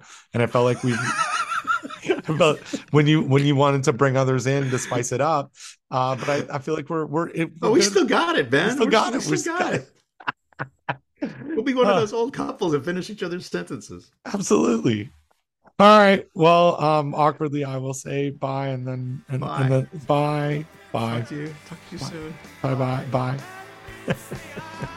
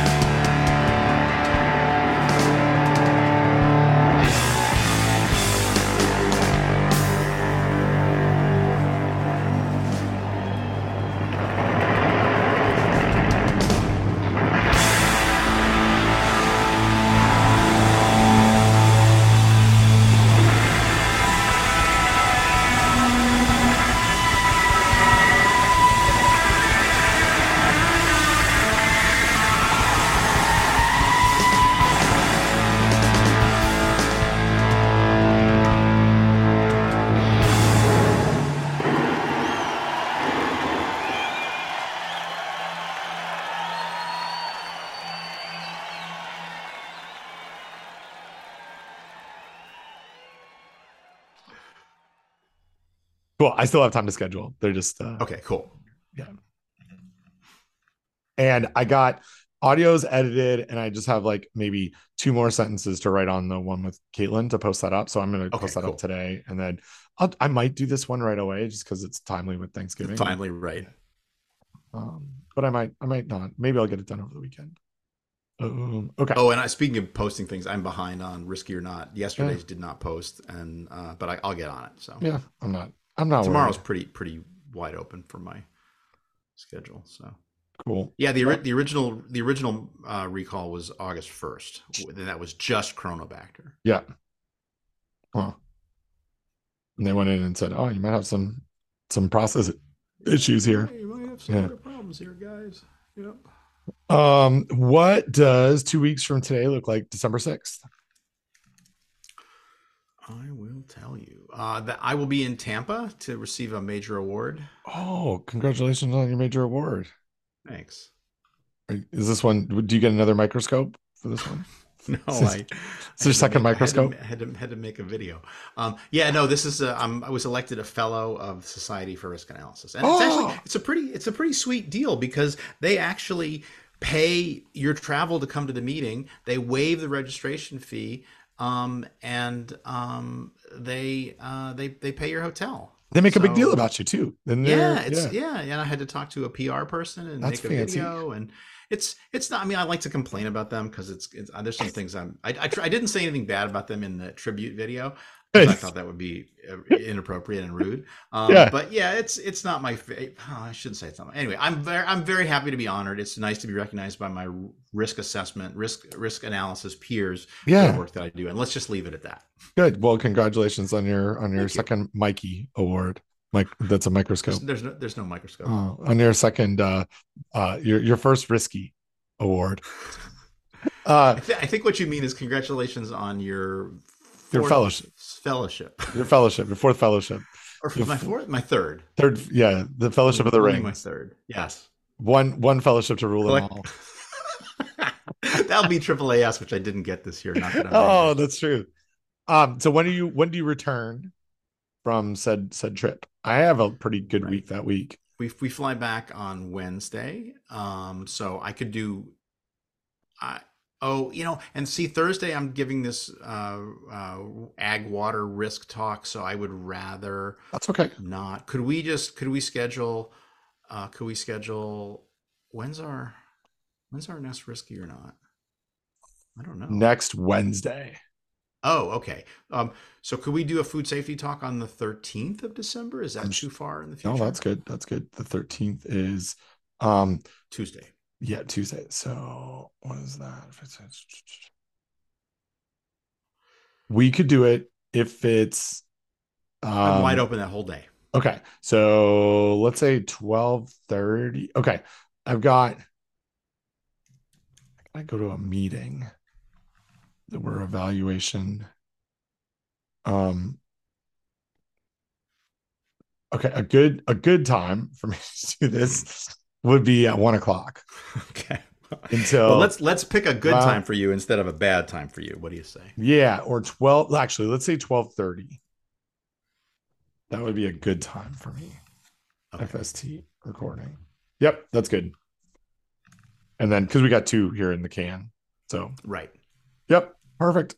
Well, have a good Thanksgiving. Are you did, did you say you're traveling back up to Yeah, we're going. mom's? We're going back Yeah, up uh, to to see my family. So yeah. Cool. Are you heading there tomorrow or Well, Thursday? no, it's complicated. We were supposed to go tomorrow um, uh, because we were going to go help Kristen's mom cook because we always do them first. But then she said she didn't need the help. But we're gonna, so anyway. So it's it's all it's complicated. But yeah. But basically, we'll we'll be we'll we'll be there for a short visit. So well have have have fun and hopefully your mom's uh doing doing good with uh yeah, she's she's doing things. great. She's doing great. So good good good. uh, yeah, she's she's she's she's keeping focused, getting things done. Looking forward to seeing everybody for the holidays. Uh, the my both my kids are coming. oh, so she that's awesome. Get to see them um, last week, so she'll get to see them. She's looking forward to that. So yeah, um that's fantastic. Well, have a good have a good time and I'll uh I'll talk to you later. all right. Say hi to your parents. I will. Thanks. Yep, there. Bye. I can see them out the window there. Oh, Yep, they're just. they wonder why you're not coming out to say hi. No, they're talking to Danny. Okay, cool. All right, we'll talk to you later. All right. Okay, bye.